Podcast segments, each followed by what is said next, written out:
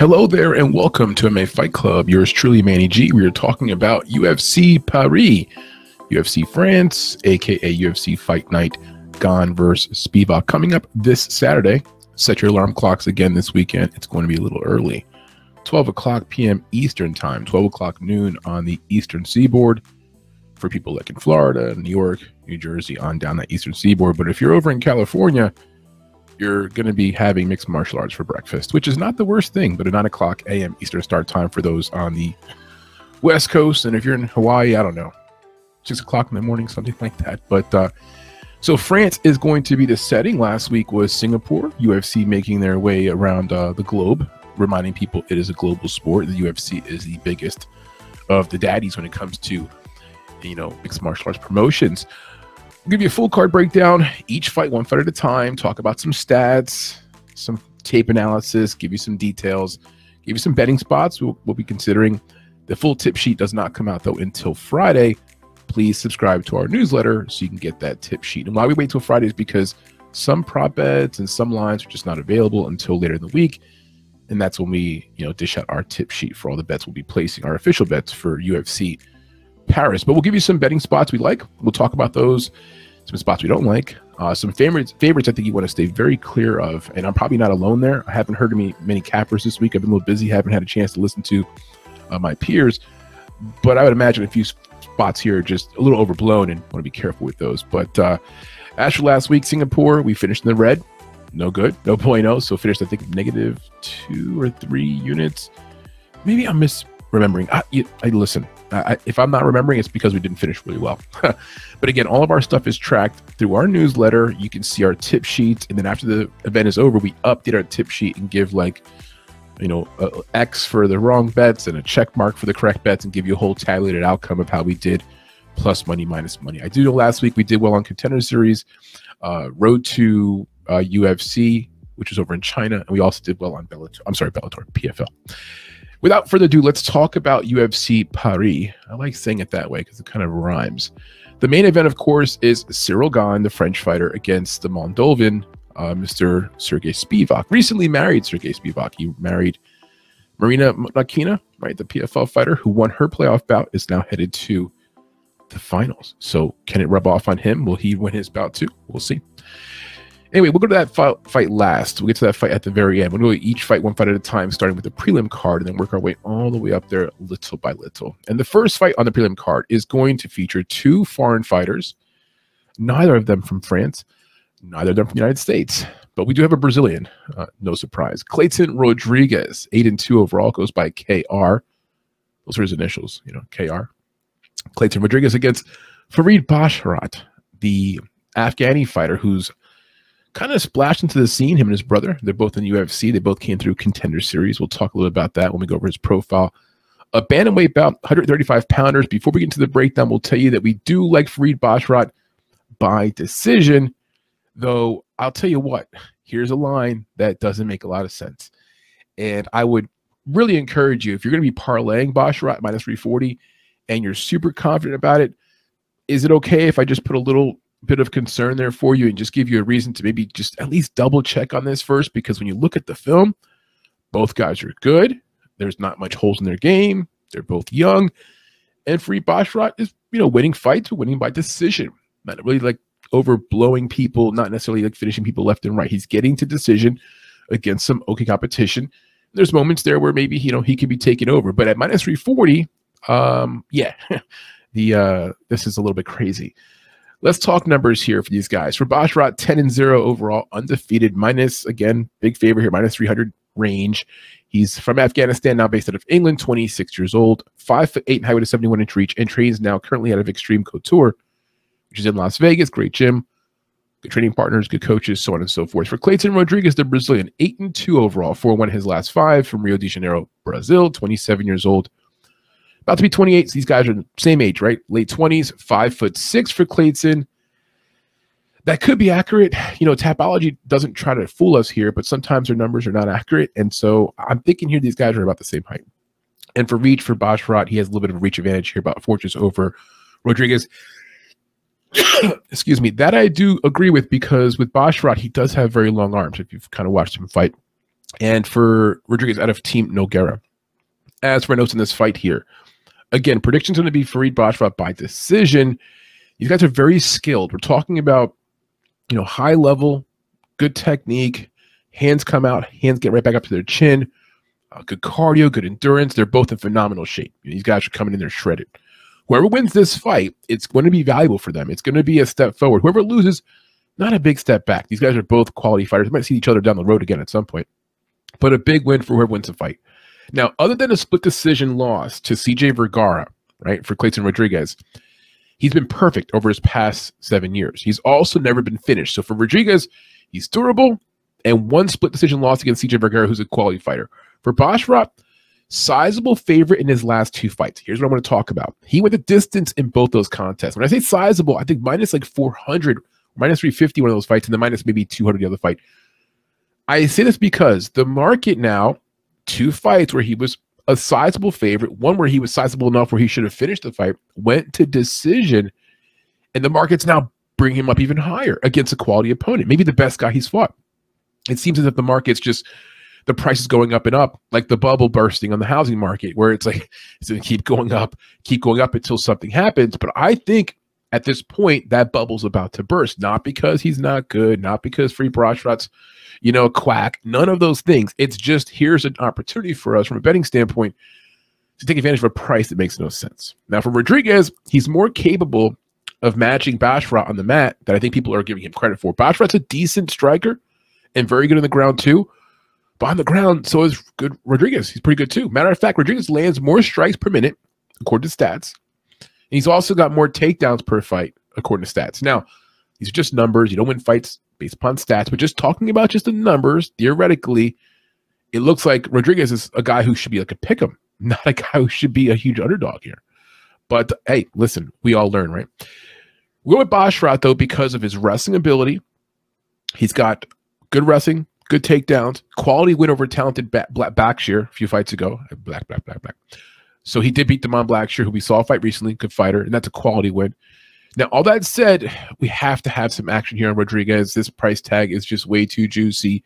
I'll find a way to the window. The betting spots here who makes some set or that makes some sense to me are over 1.5 rounds. These guys are very evenly matched. Neither one has ever been finished. So I see some distance here. The fight does go the full distance. Basharat by decision because I do think pound for pound will make the better decisions. We'll get a few of those takedowns. And I'm going to sprinkle those split decision props too because you can see this fight going to decision. And, and for a split, look, all, all we need for a split is two things that could happen.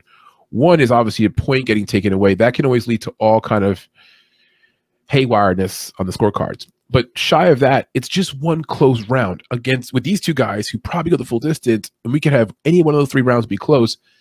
That's all we need for a split. So I will sprinkle split props when they come out. Hopefully they're not priced crazy.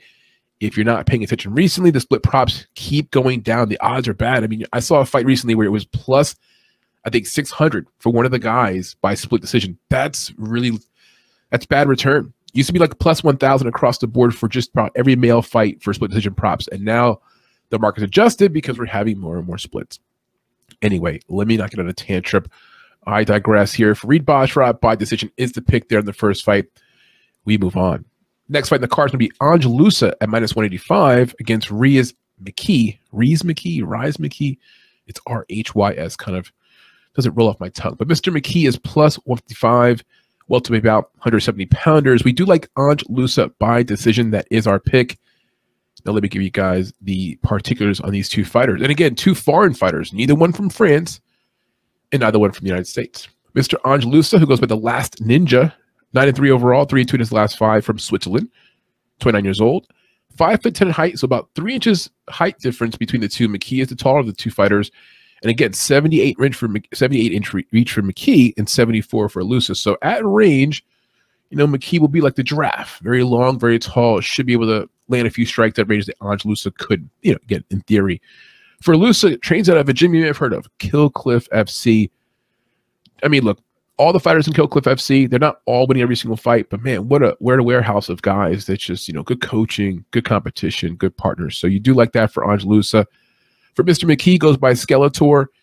That's a good nickname. This guy's very tall. He's not skinny, but he's very tall and lean. 13 4 1 overall, 3 and 2 in his last five from Ireland, not too far from home. He'll be, you know, well, neither is Switzerland too. These guys are both not too far from home. 27 years old, 11 months, about to be 28. Verse 29 for Loosa. These guys are both late 20s. And again, 6'2 for McKee, 78 inch reach. Out of next generation MMA, good gym.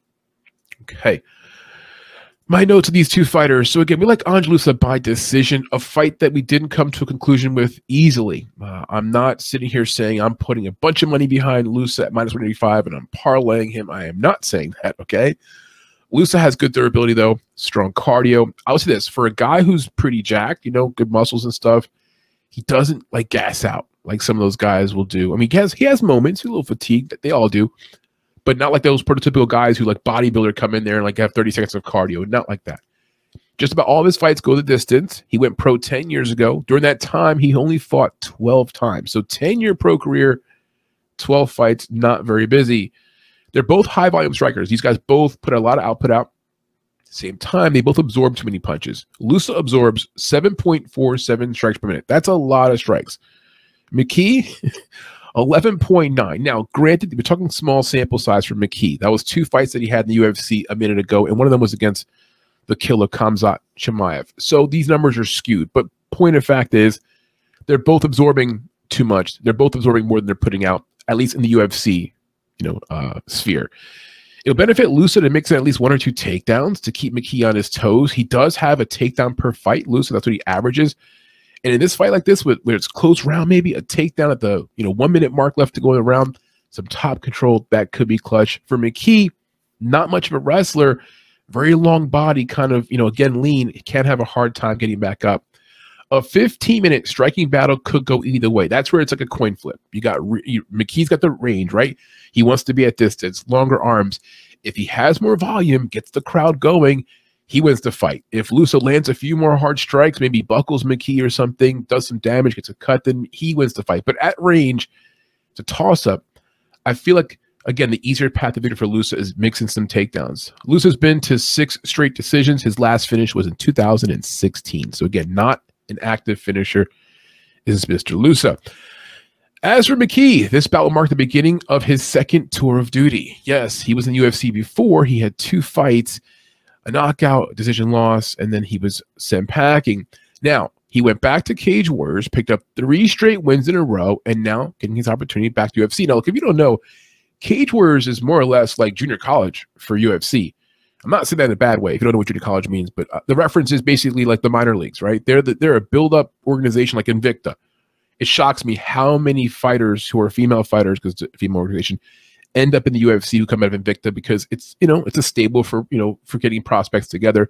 UFC has arrangements with these different organizations, and so Cage Warriors he goes back over there for McKee, gets three straight wins. Okay, looks pretty good, and now he's coming back. Very tall fighter, long arms, good jab, very durable for the bulk of his career. I don't count the Khamzat Chimaev loss against him yeah, I just don't. now, from an experience perspective, McKee has more than double the amount of fights as Loosa. And again, Loosa being a 10 year pro, you're like, oh, I've been a pro for a long time, but 12 total fights, right? This guy McKee not only has a lot of pro, not a lot, but a good amount of pro fights, but also had amateur experience as well. So again, more than double the amount of fights as Loosa. Now, one of our concerns for McKee is this his hands are often super low, you know, and I'll give you an example Alex Pereira. Now, Pereira is he's elite. So elite people can do things. And I, I, learned this a long time ago coaching football. A good coach once told me, like, listen, you're going to coach technique, whatever position coach you are, right? You coach technique. If you're a DB's coach, you know, the backpedaling and the hips and everything. If you're offensive line coach, it's, you know, flat feet, duck walking. Every position coach has their things they're focused on. They're, they're, you know, there are certain, you know, certain terminology they're using. And then once you get to a certain level, like now we've gone through college, now we're professional type of thing the professional guys will do things that you don't really want a kid to do or a younger younger athlete to do because it's bad really technique per se. But it works for them because at that level they have sharpened all their skills. They've fine-tuned something that works for them.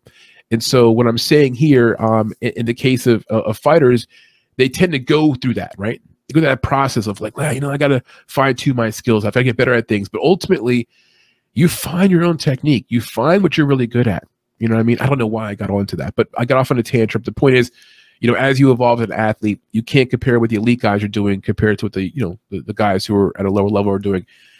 Anyway, back to my uh back to my uh my stuff here, McKee. So his hands are low. That was what I that's what it was. His hands are low. I compare him to Pereira because Pereira, he does that too. But Alex Pereira is, you know, a former champion and he can knock people out with one punch and he can take a punch for the most part. So you, you can't compare him to a guy like that. But I would say this the, the the the physique, the posture, a little similar.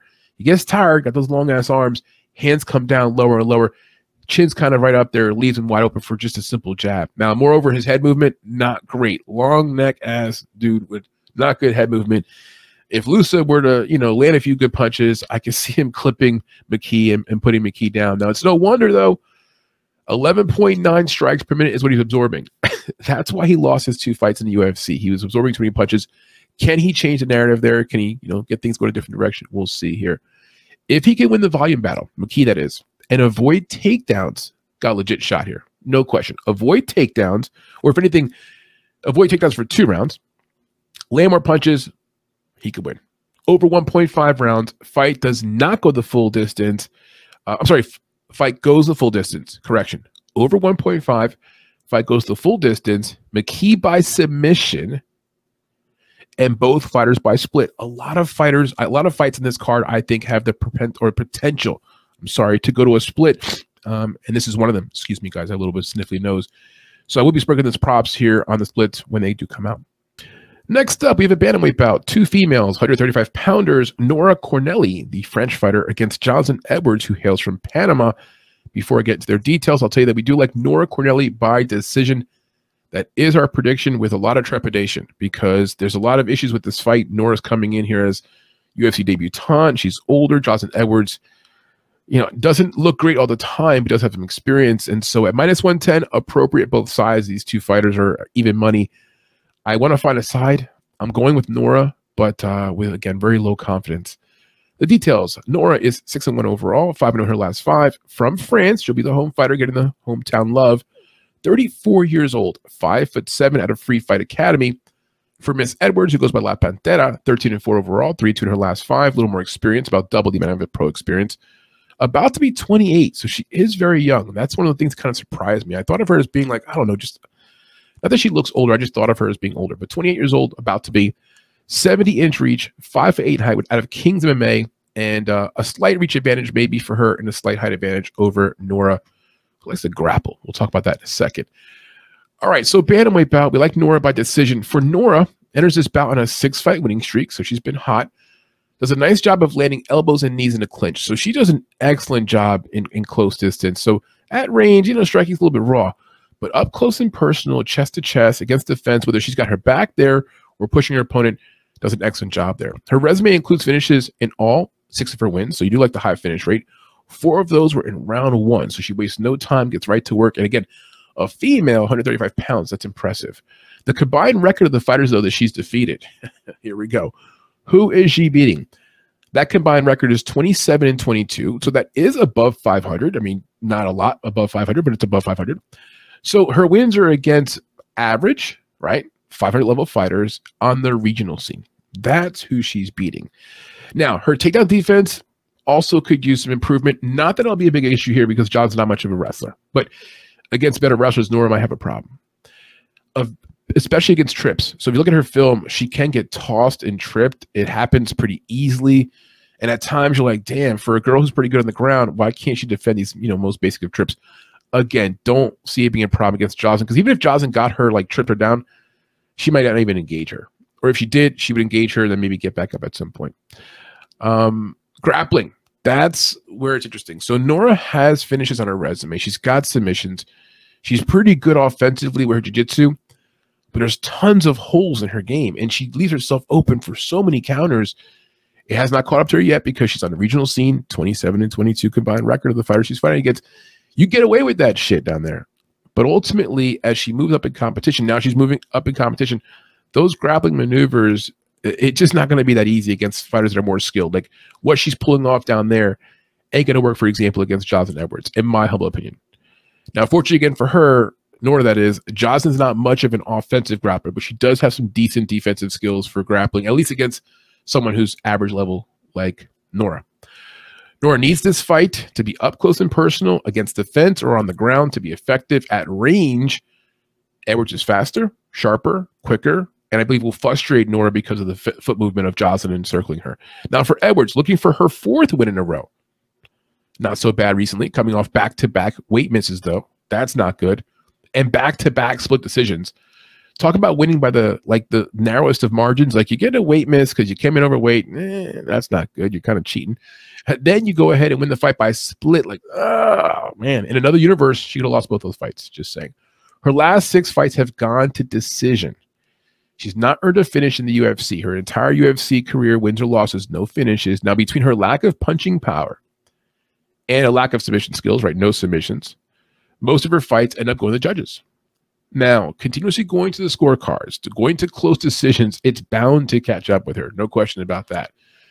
Not to mention missing weight. If she misses weight again this weekend, I, I would say win or lose, probably gets cut. Another thing, too, is it's going to be in France. Her opponent from France. If this mother is very close, it could be swayed by the audience. They could cheer just loud enough for the French fighter to get it. I thought about this. You know, maybe I just can't get out of my head that Nora has fought literally nobody. She's in her mid 30s, and we have a, a, late 20s fighter who has fought in the UFC, who has won, win, wins in UFC. I mean, not the biggest ones, but has proven she belongs here. I just think Joselyne right here is probably the side you want to be on if you're going to bet the money line. Some better spots in the money line, though, I would think, are the over 1.5 rounds, which will probably be chalky as all, you know, but you know what? You can parlay it. Fight starts round number three. Corneli by decision. And then it's split props again. Here we go. A female fight that has all the makings of going to the scorecards. That's factor number one. Uh, two fighters who have no finishing ability get part of that factor number one. But the second big factor is that we have fighter in uh, Edwards who's been back to back split decisions. Uh, we see this fighters who have a propensity to go into close decisions. And we're going to be in France, and who knows? Maybe Edwards does win two rounds, but the you know the French contingent convinces the judge, one judge or two otherwise, to get a split. So, some things to think about in that fight, but I don't have a strong play either way on who wins outright. I'm going to go with Nora Cornelli by decision, but uh, I'll tell you what, man. I think Edwards. I'm torn. I just gave a whole breakdown saying that I'm I'm going to go with with uh, Nora initially, and then I'm back with Joselyne. The official pick, the official pick is going to be Nora by decision. I believe the audience plays a factor. It's going to be super tight, but Edwards has more experience, and she is younger. Probably should win. Moving up the card, we stay with the women. Zarah Fairn dos Santos, long name, versus Jacqueline Cavalcanti. Cavalcanti, who's making her UFC debut against Azara Fairn, who, if you've watched her fight, she has a way of being a little lackluster at times. But before we get into that, I'll give you guys my pick. I do like Zarah Fairn dos Santos by decision. Yes, yes, yes. Hold the presses here. Plus 295. Jacqueline Cavalcanti minus 375. Let me explain you something. Okay. Let me explain you something. These debutantes coming in here at minus 370, minus 400. That loco, man. This shit's crazy. It doesn't make any sense. I don't care how bad Zarin Fairn dos Santos, the third, Macarena, however her name was to be said. Look, you can't have a fighter coming in. I don't care. It doesn't matter. I don't care if Cavanti's 15 and 0 has a finish in the first 10 seconds of every fight. The minute you look at the competition and it says what, somewhat, you can't even pronounce it, some promotion down in the backwoods somewhere, that means she's fighting people like you and me off the street. And I'm not kidding. Look at these records 0 and 1, 0 and 2, people that just boom, I'm just saying off the top of my head. I'm not saying Jacqueline fought them, but these type of people that come out of here, these big ass favorites. So for Zarin Fairn dos Santos, I'm going to talk about her weaknesses. I'm going to go over those things. But Jacqueline Cavalcanti, this is a full on trap. God bless her. Hope she does well here. We'll talk about it in more detail. But give me Zarin Fairn dos Santos at plus 295 to pull off some craziness. And by the way, for Zarin Fairn so dos Santos, she might have the Dos Santos name and might have Brazilian, you know, pedigree, but she's based out of France. So she will have the French contingent behind her. The second French fighter on the card, back to back females. One of these two females is probably going to win, right? Maybe both of them do. you know, we'll see. All right. As for details, bantamweight bout, 135 pounders. Jacqueline Cavalcanti, five and one overall, four won her last five out of Portugal. How many fighters do we see from Portugal? So she's not too far from home either, right? Portugal's not that far from France. 26 years old, and she's out of Reborn Fight Team, five foot nine in height, no reach number on her. As for Fairn, goes by Infinite, six and five overall, Not a great record. Three and two in her last five. I'm sorry, two and three in her last five. So last five on in, she's below 500. She's based out of France. That's a good thing. She's going to be 40 in a few months. That's not a good thing. Woo, major red flag there. 39, 26. Yeah, so the 26 year old for Cavalcanti is approaching her prime years, athletically, fighting wise, everything else. And you've got Sarah Fairn, who doesn't fight very often, approaching retirement. so we have to say that. Five foot eight for Fairn, five foot nine for Cavalcanti. I contest that that's probably not accurate. I think Sarah Fairn will be slightly taller. Uh, at least she stands taller when they fight. 73 inch reach for Zarafan. No reach number here for Cavalcanti and for Zarafan at a Fight Move Academy. On to my notes here. Again, Zarafan Dos Santos by decision is the pick. This prediction is more about fading the unproven newcomer than jumping onto the side of Fairn. I've already kind of laid it out to you guys, and I'm really concerned about the newcomer, and I do have my doubts about Fairn. Let's talk about Cavalcanti first. She should not be this big favorite against anybody. So if it wasn't even Dos Santos, any give me the, the weakest uh, Mandy Bohm, if she was available, the weakest UFC fighter, and you throw Cavalcanti in there, and Cavalcanti still shouldn't be a huge favorite like this. So that's the first thing. She's inexperienced, a newcomer with no quality wins.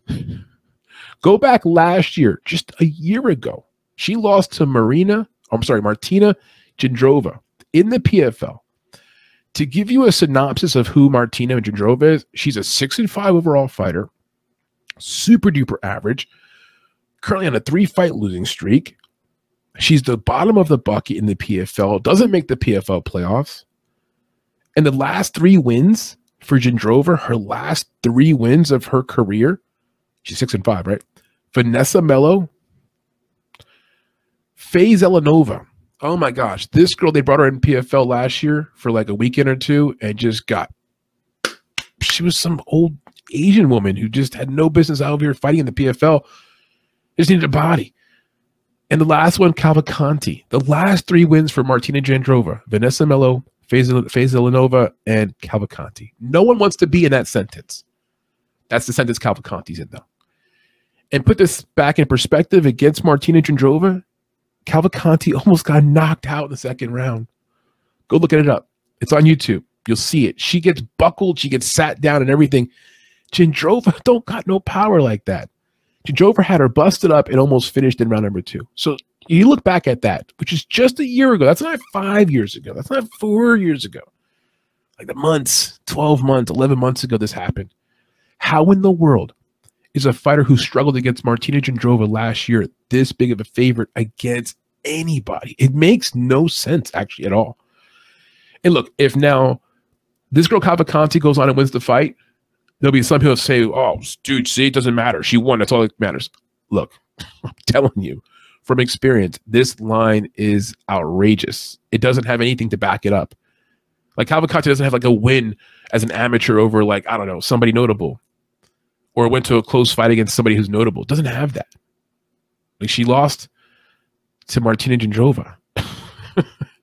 um, unless Fairn, right? I thought about this before. Little little tinfoil hat here. Unless Fairn has like an injury that we're not aware of, and I say we like nobody, right? We're not aware of it. You're not aware of it.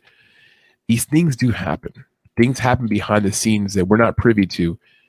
They affect the line, and so maybe Fairn, who is old, you know, older, 39, that 39 is an injury, right?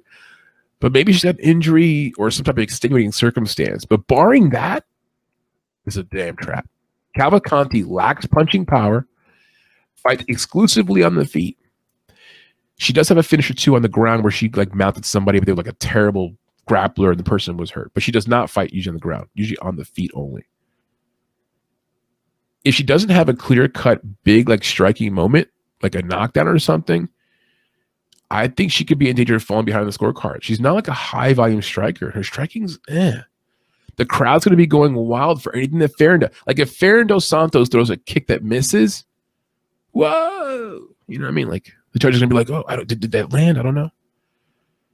By the way, Cavalcanti is the replacement fighter here. Cavalcanti was not supposed to be making her UFC debut. She was she had not qualified to make that debut yet, according to the matchmakers. But we had a need for a new fighter to come in for replacement, and she was called up. Fairn was originally supposed to fight Hailey Cowan. By the way, Hailey Cowan, man, what an opportunity. Hailey Cowan could have easily beaten this girl Fairn and got an easy W. Unfortunately, she sustained an elbow injury. She's trying to recover right now. There's some videos of her on Instagram doing her whole recovery at the um, UFC PI. All right, as for Fairn, exclusively a kickboxer. That's her style. No ground game. Averages 5.85 strikes per minute while absorbing 6.74. That's not good. Her lack of punching power and non existent ground game makes her a very one dimensional decisionator. She goes to decision all the time. If she does win, more than likely by decision. She was finished in two of her last three fights, so durability is a bit of a concern for her. She's winless in the UFC and hasn't had her hand raised in six years. Whoa, whoa, whoa, whoa. Maybe that's why the line's so so wide. Not to mention, she's yeah a lot older. I mean, over a decade older than her opponent, and uh, that's not good. At 36 years old, oh, but 36 I have here. She's older than 36. I have 36 in my notes. 39. At 39 years old, I put 36 here. I was being nice to her. 39 years old, aging fighter on the way out. Better days in the rear view for sure. In essence, she's fighting for her last fight, probably for the UFC. If she loses this fight, they let her go. That's the end of the run for her, right? But win or lose, she still might retire. Like even if she wins the fight, I mean, what does she have to offer, right? She's an older fighter, and if you're uh, Cavalcanti, you don't want to lose this fight to this old lady, right? The home court advantage is on the side though of Fairn. UFC experience on the side of Fairn. Adishi Cavalcanti has struggled with low-level fighters like Martina Jindrova and her last fight, Melissa Croden.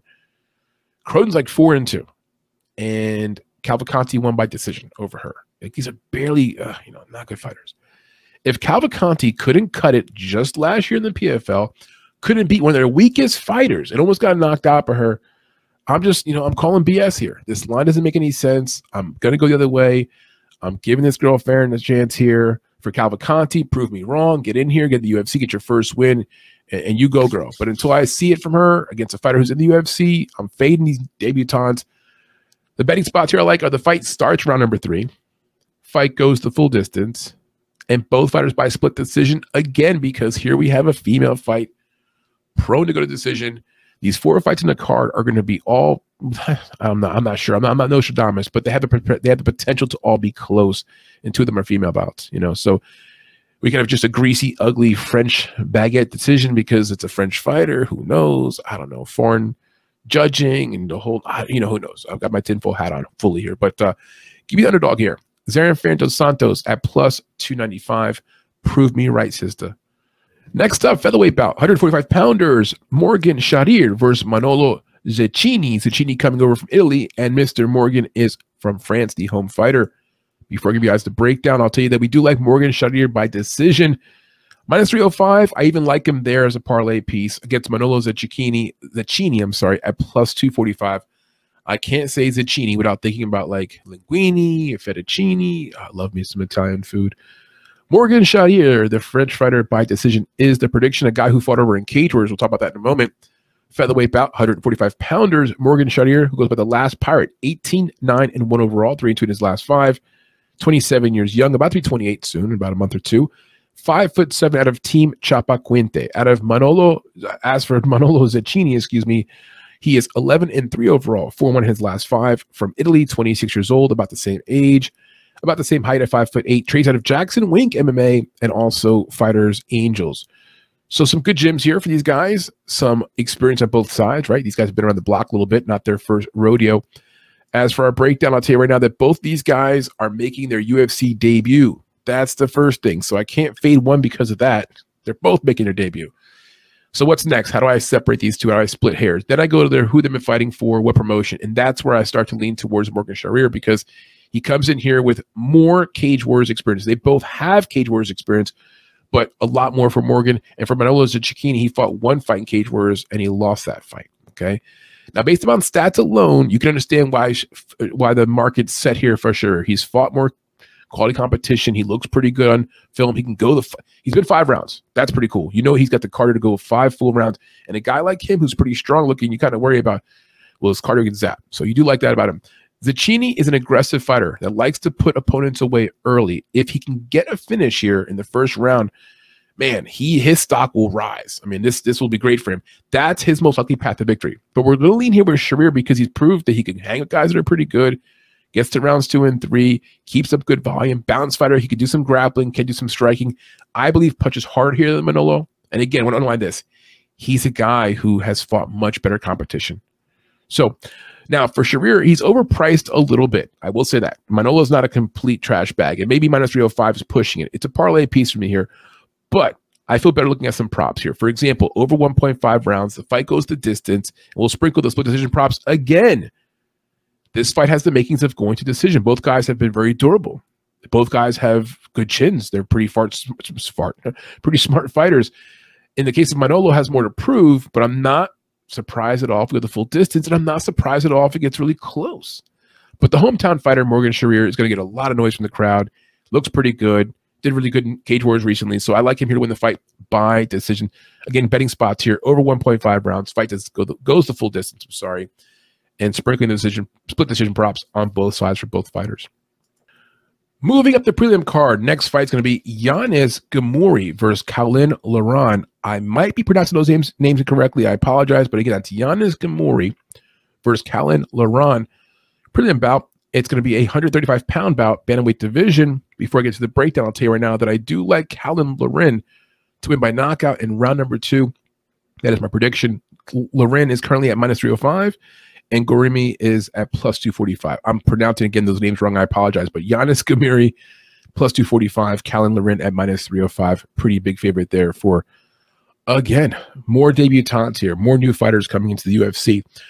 for Yanis, goes by the Desert Warrior, 12 and 1 overall, 5 and 0 in his last five. He is from Lyon, France, 28 years old, 5 foot 9 out of Climax Fight Academy. So Mr. Yanis will be the hometown kid. Khalil Loughran, goes with the Don. 8 and 0 overall, 5 and 0 his last five, obviously. From Ireland, not too far from home, 27 years old, so about the same age. Five six, that makes sense. He's a bit of a shorter fighter. And if you look at Phil Giannis, a bit longer, and he also stands pretty tall too. So five six compared to five foot nine. And for Caolan Loughran, he trains out of Team Kaobon Liverpool. Okay, as for our notes in this fight here, Caolan by round two knockout. We'll tell you how we get there. So Caolan cut his teeth in Cage Warriors, where he won a bantamweight title in his last fight it was a matter of time before we get the call to UFC. We talked before about how Cage Warriors is more or less a feeder system to the UFC. Loughran throws powerful right hands that are set up by nice left-handed jabs. Though he prefers to operate in the feet, he does have a good ground game. He has ground finishes as well. He has a few submissions on his resume, along with some ground and pound finishes. For Loughran, his amateur experience, along with his four straight wins in Cage Warriors, I think sets him up well here. Matter of fact, his amateur experience also included some like Cage Warriors Academy stuff. So kind of been with Cage Warriors now for a little while. The one area he could use improvement on is his head movement. At times, he can eat a few unnecessary power punches during exchanges. Like he'll just do like a lean back thing, and it's like a little more head movement could do him uh, some good. Otherwise, though, the guy's super well rounded. Seems like this is the perfect opportunity for him. He's ready for it. And I think he gets into the UFC and, and well, he's going to be in the UFC, obviously, but I think he's going to actually do a few good things here, win a few good fights. And then we'll see what happens. We'll see what happens. But a high ceiling here for Yanis from France hasn't, you know, he's on a nine fight winning streak. You do like that, right? Include wins in UAE and Brave CF, but not quite like again Cage Warriors material. Much like Loughran, he prefers to operate at range, on his feet, use leg kicks, use jabs to set up combinations. His leg kicks, some pretty powerful kicks to the not only just the lower leg, but also to the thigh area. His hands, though, man, his hands are low. And uh, I watched a few fights of him where, like, by the end of the first round, his hands are by his hips, and he's trying to do like some, you know, Stevie Thompson stuff. And it's not because it's his style. He's getting tired and his hands get lower and lower. That's a problem because Caolan Loughran, if you watch this guy fight, he's a bit of a Tasmanian devil and he's going to keep coming forward. Pressure, pace, heavy footed. And if Yanis can't keep his hands up, he's going to get himself in trouble. That's why we think there could be a knockout at some point because Caolan, who's a balance fighter, doesn't do anything amazing yet. He's still a young fighter, can grapple a little bit, can strike with you, but man, he hits with bad intentions. He's got some finishes, obviously, because of that. So I, I do think at some point, you know, we could see some damage here. Now, notably, something to consider here, Ghemmouri, Yanis Ghemmouri went to split decision in two of his last four fights. Here we go with more split stuff. So going to close decisions for Yanis, splits against regional fighters, and now you're going to face a guy like Caolan Loughran, who's basically been kind of, you know, groomed the last four or five years to get to this point to get in the UFC. I just think, yeah, different levels of competition they've been seeing. And for Yanis, this will be a big step up. Loughran has had multiple, I'm sorry, Loughran has multiple advantages here. He's quicker, hits harder, and has better striking defense. The betting spots, fight starts round number two. I do think we get through the first round. Loughran into the distance, and Loughran is a parlay piece. So we're very high here on Loughran. As a matter of fact, I think Caolan Loughran may be our most confident pick on the card. It's also the first fight on the main card, by the way. So Yanis Ghemmouri at plus 245 versus Caolan Loughran is the first fight on the main card.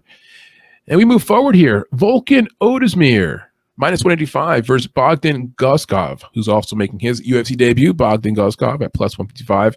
But Volkan Ozdemir, a guy who's been around for a minute, you see his age, he's 33. You're like, whoa, I, I just assumed this guy was so much older, but uh, he's been around the block. We'll talk about that in a second. But Volkan Ozdemir by knockout in round one, that is our prediction.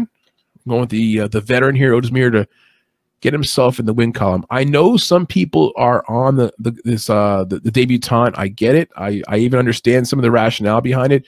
And especially if you're looking at the recent record for Volkan Ozdemir and you know the losses and yeah, I, I get it. But Volkan Ozdemir is a bit of a veteran. And we'll talk about that in a second and why that kind of has swayed my decision here.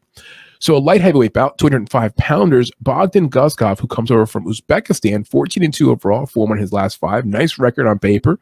30 years old, about to be 31 in one month. Six foot three, slightly taller here on paper than Volkan Ozdemir, and he trains out of Gore MMA. As for Volkan, no time Ozdemir, 18 and 7 overall, 2 and 3 in his last five. Out of Switzerland, 33 years old, 11 months, so about to be 34. You know, not too old yet for a light heavyweight. Six foot two in height with a 75 inch reach, trains out of Blackzilians in the past, no longer Blackzilians, and Fight Move Academy. Okay. What say me of these two fighters? Prediction is Volkan Ozdemir by round one knockout. For Ozdemir, UFC veteran, look at his tapology. You're like, well, he fought Daniel Cormier, he fought Yuri Prochazka, he fought Magomed Ankalaev, like Anthony Smith, like fought some dudes, right? At only 33 years old, which is shocking, he still has some time to do a move here, like make a move up the ladder, get a few wins. Who knows, right? Unfortunately, he's in the worst, worst stretch of his career. He's in the midst of a, of a rough patch. He's one and three in his last four fights and has one finish in the last six years. If you go back a little further, you realize he's three and six in his last nine fights. Three and six in the last nine. That's rough. That's rough. And he could be in danger of losing a contract, right? If he lost here, I mean, he's three, three and seven in your last 10. Ouch. But in his defense, and I mean this with all due respect here, I'm not just saying this because I'm trying to make some excuse up here he's been fighting some okay fight, like good fighters. His last nine opponents are names like Anthony Smith and Paul Craig, Nikita Krylov, guys like Alexander Rakic, guys like Mankala, uh, you know Magomed Ankalaev and Yuri Prochazka, Daniel Cormier. Daniel Cormier. Can we give him a pass for some of these losses, Yuri and stuff? I, I think so. He has a tendency of leaving his hands though low. And when Ozdemir decides to go for it and go after his opponent and start chasing them down, his chin's so high He's so susceptible to getting clipped by a counter.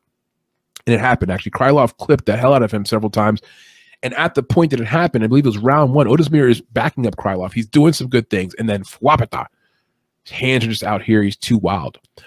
For whatever reason, Ozdemir does not fight very often either. He fights about once a year. The inactivity, I think, also hurts him. In round one, he comes out, he's a little bit rusty, gets a little bit wild.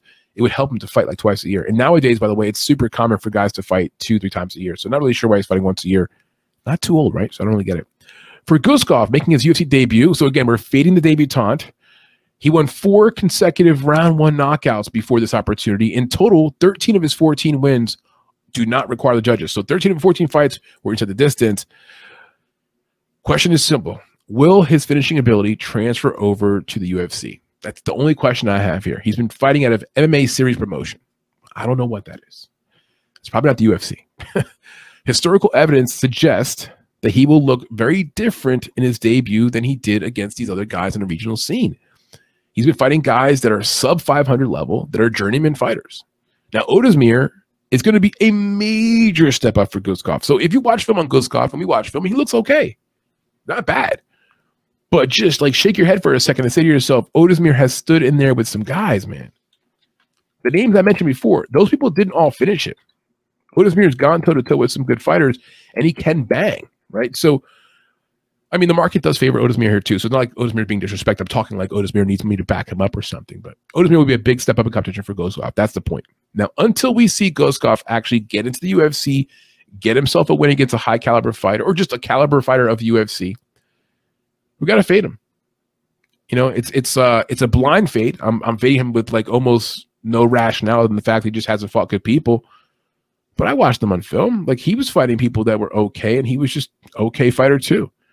So let's see what he does against Ozdemir, and then from there we can kind of have a better gauge on what he's about. Ozdemir has more experience and has faced way better competition. The betting targets here: fight does not go the full distance. Fight ends by knockout. Either way, Ozdemir by knockout within the first two rounds. That kind of bet there, the first two round knockout, is available usually on DraftKings. Won't be out until probably Friday. Again, we're going to the veteran here though. Volkan Ozdemir by knockout in round number one. That is our prediction. We move on to the next fight. Benoit Saint Denis minus 165 against Thiago Moises, the UFC veteran at plus 140. A fight that, I mean, everyone can't wait to see. This guy, Benoit Saint Denis, is box office. Matter of fact, I think he could probably headline some fight night cards and, you know, the Apex. This guy is, uh, he's box office. His story is incredible. We'll discuss it more in a moment. But uh, Saint Denis got his hands full. Thiago Moises is not somebody to overlook by any means.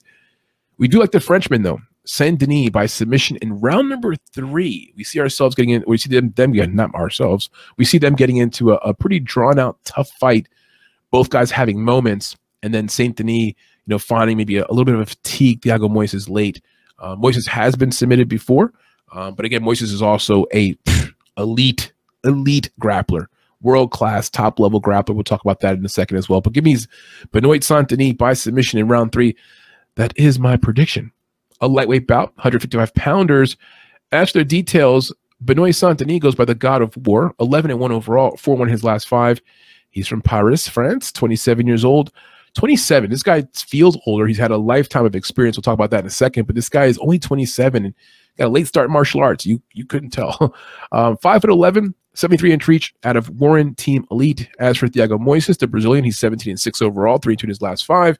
28 years old. He's also a guy who I, I, I think of him as being older. I always get him confused with um oh, there's another Brazilian, but he's not that other guy. He's still very young, 28 years old, five foot nine, 70 and a half inch reach. So giving up a few inches in reach, one or two inches in height, and trains out of American top team, one of the best gyms in the planet for mixed martial arts. Okay, as for our breakdown here, Saint Denis might be an actual real life like uh, superhero. This guy's story is incredible. We've all heard about the military stuff, but let me highlight this.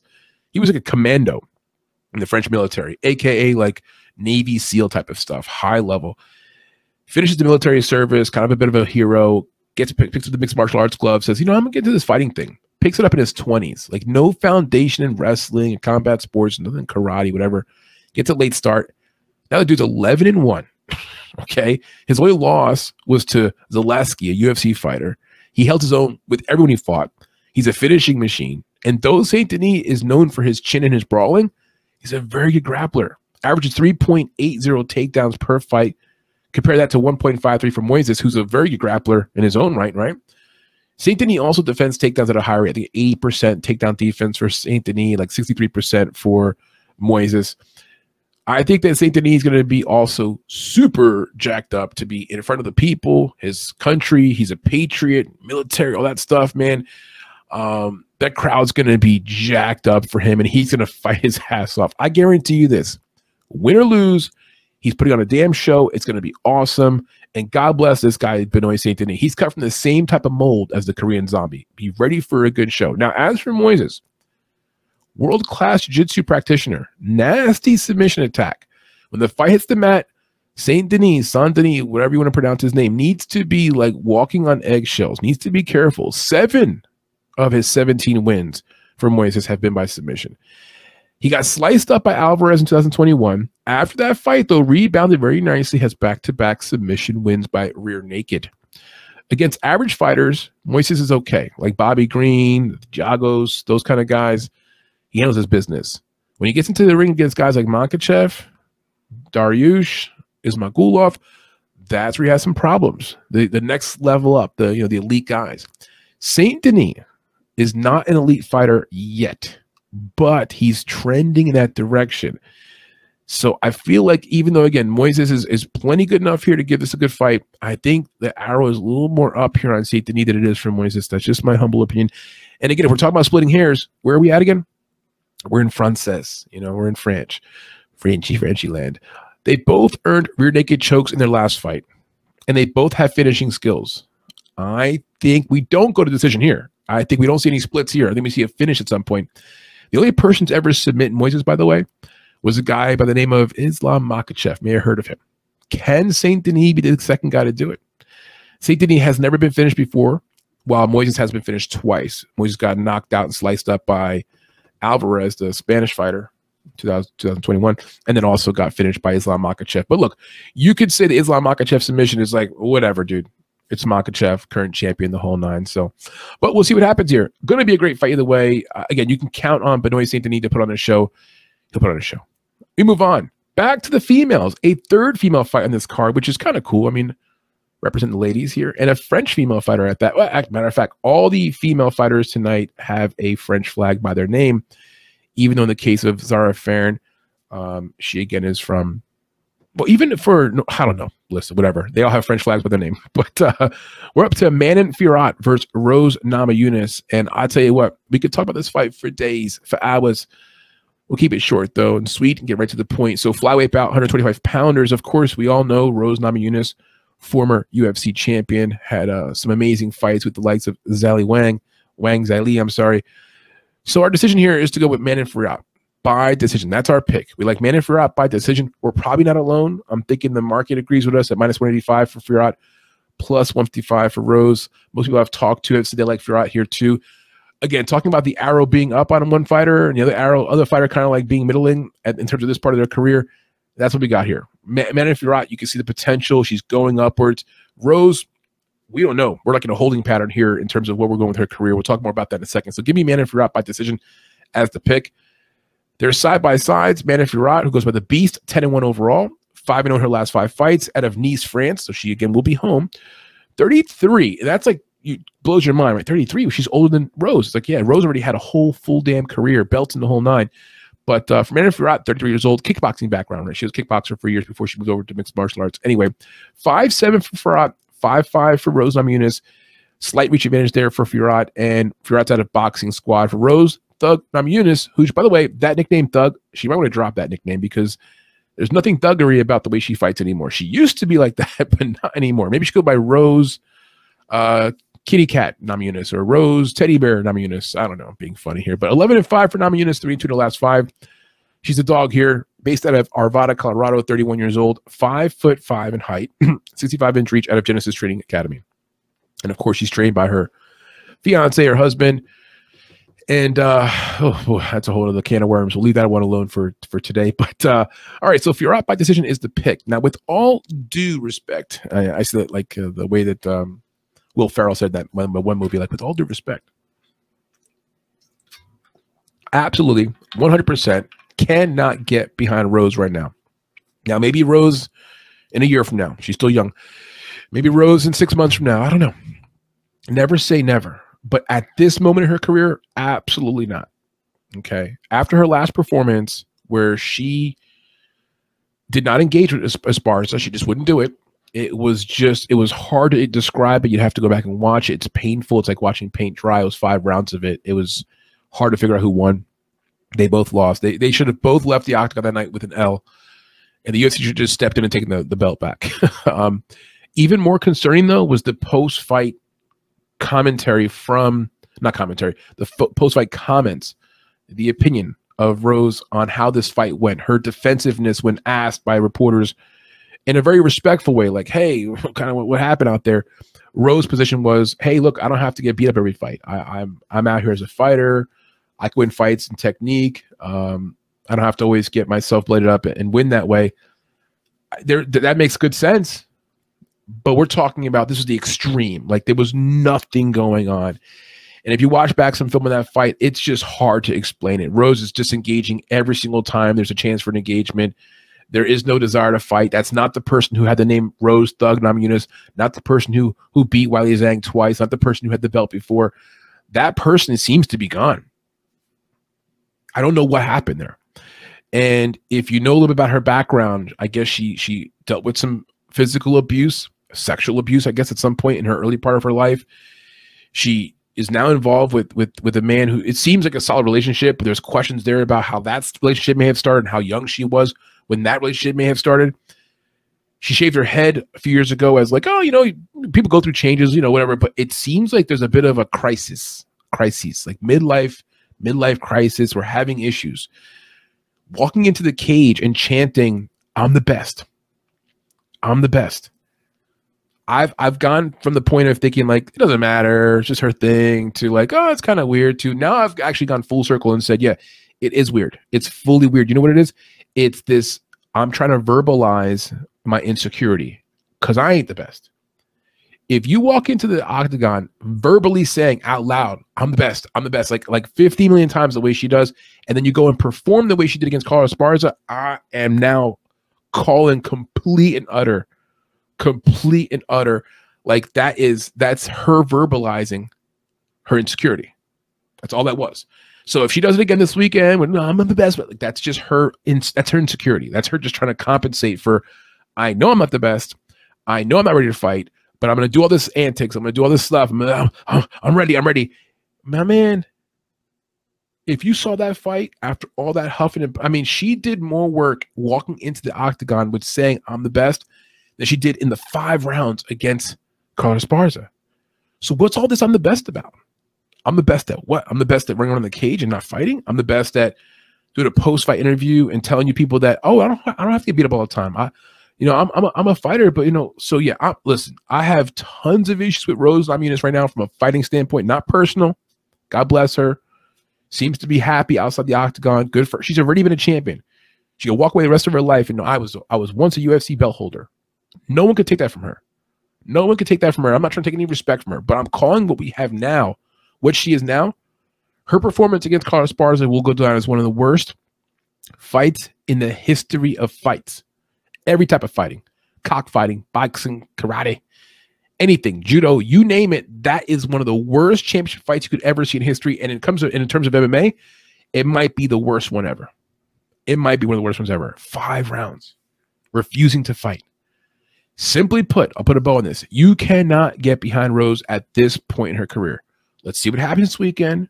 Shows up, puts on a good performance even if she loses but puts on a good performance, or like you see coming out a little bit of the rose from old, and she's to kind of get back in her rhythm. Okay, next fight then put some money behind her. At right now, hell no.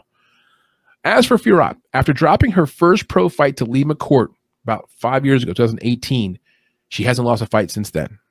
She's in search of her 11th win in a row, off to a 5 0 start in the UFC. Her forward pressure and high output, awesome.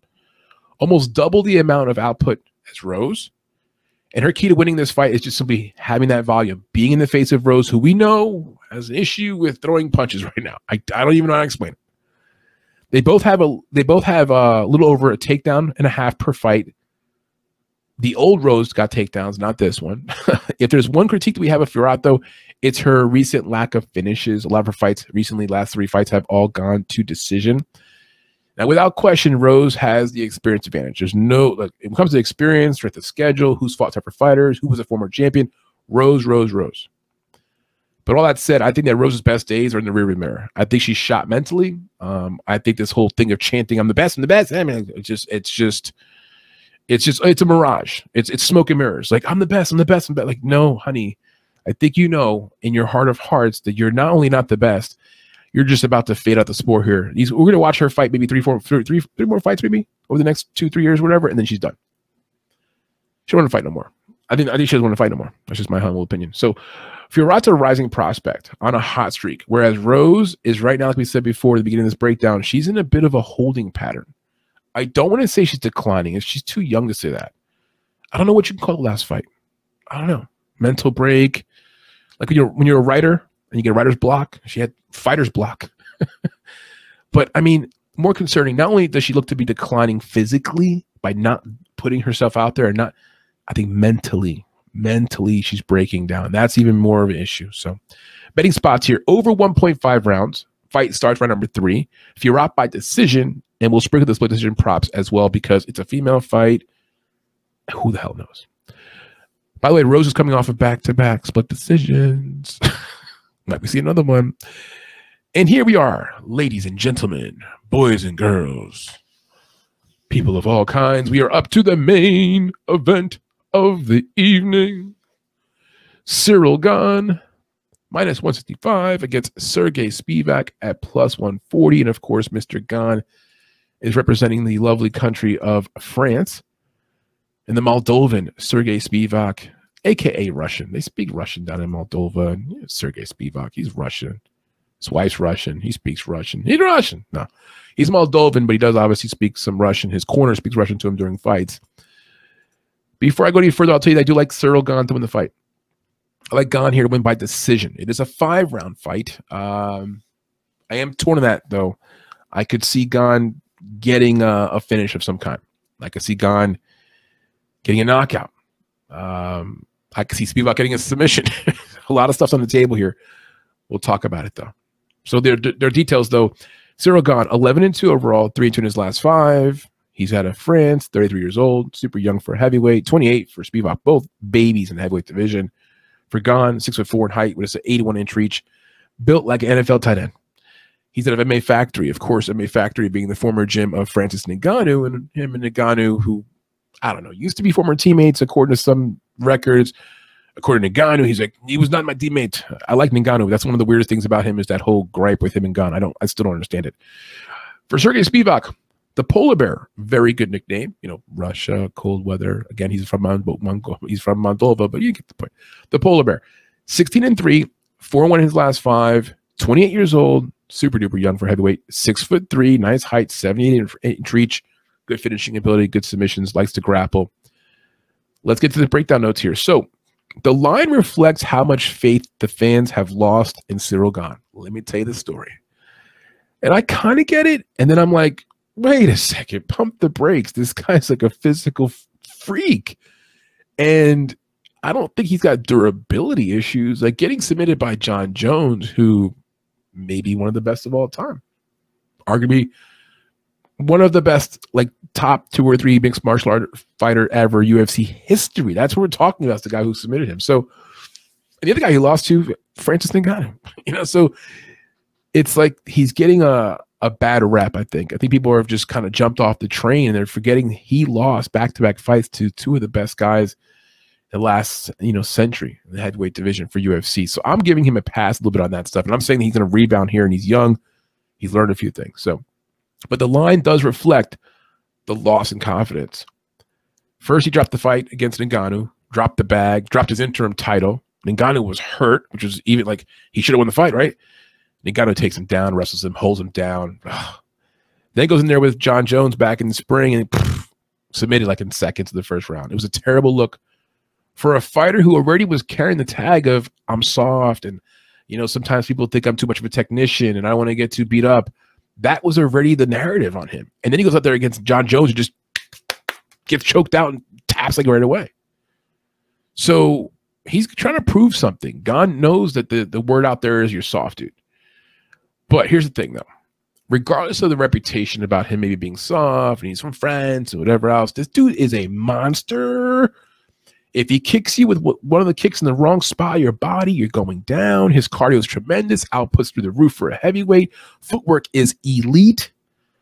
The only way he loses this fight, this is my humble opinion, the only way is if he comes in not prepared, is if somehow he overlooks Spivac and just maybe gets caught up in the glitz of oh i'm gonna be at home in the france and people love me in france and i'm gonna be eating all this great food and wine and and he gets distracted by this which he's happened to before he said it happened to him before not in france but just in general with big fights so if he comes in not prepared we could see a bit of an upset not a big upset right plus four 140 for Serghei Spivac but if he comes in prepared at home his venue with an eager, eager young man looking to prove a point and change the narrative here. My man's 33 years old, approaching his prime athletic years, prime fighting years. He's going to be around for a minute. He's going to hold the belt again at some point. Jon Jones will be gone. This guy will still be fighting. The arrow is still like this. It's still going up on Gane. So I'm here to tell you, don't let these recent two losses change your opinion entirely this guy. He's a good fighter. The market has faded him, and you see now at minus 165. He should be, in my opinion, minus 265. That's how much, maybe, maybe minus 300 even. He's much better than Spivac. All right, now as for Spivac, a win for him in this fight here will catapult this dude right into that top like four or five contenders who's going to fight Jon Jones next, and blah blah blah blah. Like, you know, the Aspinalls, you know, these guys up there. So that'll put him right up in that group. He's been really hot lately. He's won six of his last seven fights in search of his fourth win in a row. Had a win over Derrick Lewis. Now that's the biggest win of his career. Has a win over Augusto Sakai and Greg Hardy. That's his last um his last three finishes. Derrick Lewis, Augusto Sakai, and Greg Hardy. Now, by far, again, Lewis is the biggest win of his career. We just saw Lewis fight recently. We know, you know, Lewis is uh very capable. Notably, though, Gane also fought Lewis too, and Gane knocked out Lewis. So it's not like Lewis, you know, got finished by Spivac and then Gane fought Lewis and couldn't take care of him. You know, Gane knocked his ass out too. Now, outside of Spivac's submission win over Lewis, triangle, submission, choke, whatever, outside of that, who has he beaten? You know what I mean? Not to mention, Lewis is terrible on the ground, right? Lewis has no ground game. So Spivac has a submission over Lewis on the ground. Okay, whatever. But who else has he beaten? So let's let's talk about it. Here's the people that Spivac has wins over in the UFC: Carlos Felipe, Tai Tuivasa, Jared Vanderaa, Alexei Oleinik, Greg Hardy, Augusto Sakai. So let's talk about these guys. So Augusto Sakai has been on a massive L streak. Just got a win recently, barely to save his life. He's hanging on by the very, you know, very little little bit. He's hanging by a thread to his UFC contract. Vanderaa, it's Jared Vanderaa. Uh, need I say anything more? Alexei Oleinik was like 40 something. He's now retired. When they fought, he was 40 something. He was already watched. He's gone. Greg Hardy, he's gone. Carlos Felipe, he's gone. Tai Tuivasa, the jury is still out on him. He had a hot moment there for a second, and then he got murdered. Cold clock, destroyed. He's in the process of hitting the reset button. So these people he beat, outside of Derrick Lewis, who I see Derrick Lewis has kind of got a little resurgence now, right? He was looking a little rough there, but he took down Derrick Lewis and submitted him, blah, blah, blah. Okay. But then other than that, man, I say that he has had guys that are either been cut or retired, not much competition. In summary, Spivac hasn't proven to me that he can hang with the elite guys. Like he, I don't know if he can hang with a guy like Tom Aspinall or Cyril or Cyril Gane or Francis Ngannou. I know Cyril Gane can hang with Ngannou. I know Cyril Gane can hang with guys like Aspinall. I know he can do that. He's proven that with the people he's faced already. So, you know, Spivac's last three defeats, by the way, the last three people that lost, that, that beat Spivac, it was Tom Aspinall, Marcin Tybura, and Walt Harris. Now, the Walt Harris was a while ago, and Marcin was a little bit ago too. Aspinall was more recent. But I'm not saying that, for example, that I, I believe that Cyril Gane is way better than Aspinall but they're in that same category. And I think I think Gane is better than Aspinall. I think Gane will go in here and beat Serghei because he's a better fighter. The keys to victory for Spivac is this. It's very, very simple. He needs to get a takedown, rounds one or two, needs to have position control. Keep down Gane when he gets him down. Now, best case scenario for Spivac, best case scenario, submission. He's got multiple submissions as a heavyweight. He is effective on the ground, triangle chokes and whatever else. But you know, Gane is a physical specimen. Um, I guess what Gane did get submitted his last fight though. He got submitted by Jon Jones. You know what I mean? If we're on the feet though, if we're at kickboxing range for any period of time, Gane is going to terrorize this poor young man. He is going to terrorize Spivac. The kicks to the body, head, combinations, the footwork, it's going to look like Gane is just riding a bike, taking a stroll, and kicking the shit out of this guy. So at range, Spivac has no chance there. He's got to be in close. He's got to make it dirty. He's got to turn it into a grappling match, grappling match, and uh, that's his key to victory. Now, betting spots here. The fight starts round number two. I do see I do see us going full five minutes. Does not go the full distance. Gane by a knockout or Spivac by submission. That's a DraftKings play. So Gane by knockout or Spivac by submission. The line is not out yet, but when it does come out, I'm going to imagine that'll be priced around like whatever. Let's say minus 170 ish, minus 125 in that range. So Gane by knockout or Spivac by submission, maybe even better than that. I don't know. Spivac does have again multiple submissions, and Gane was submitted in his last fight. So if you're looking to maybe sprinkle a, a prop there, maybe like um, just Spivac round one or round two submission could be quite juicy when it comes out.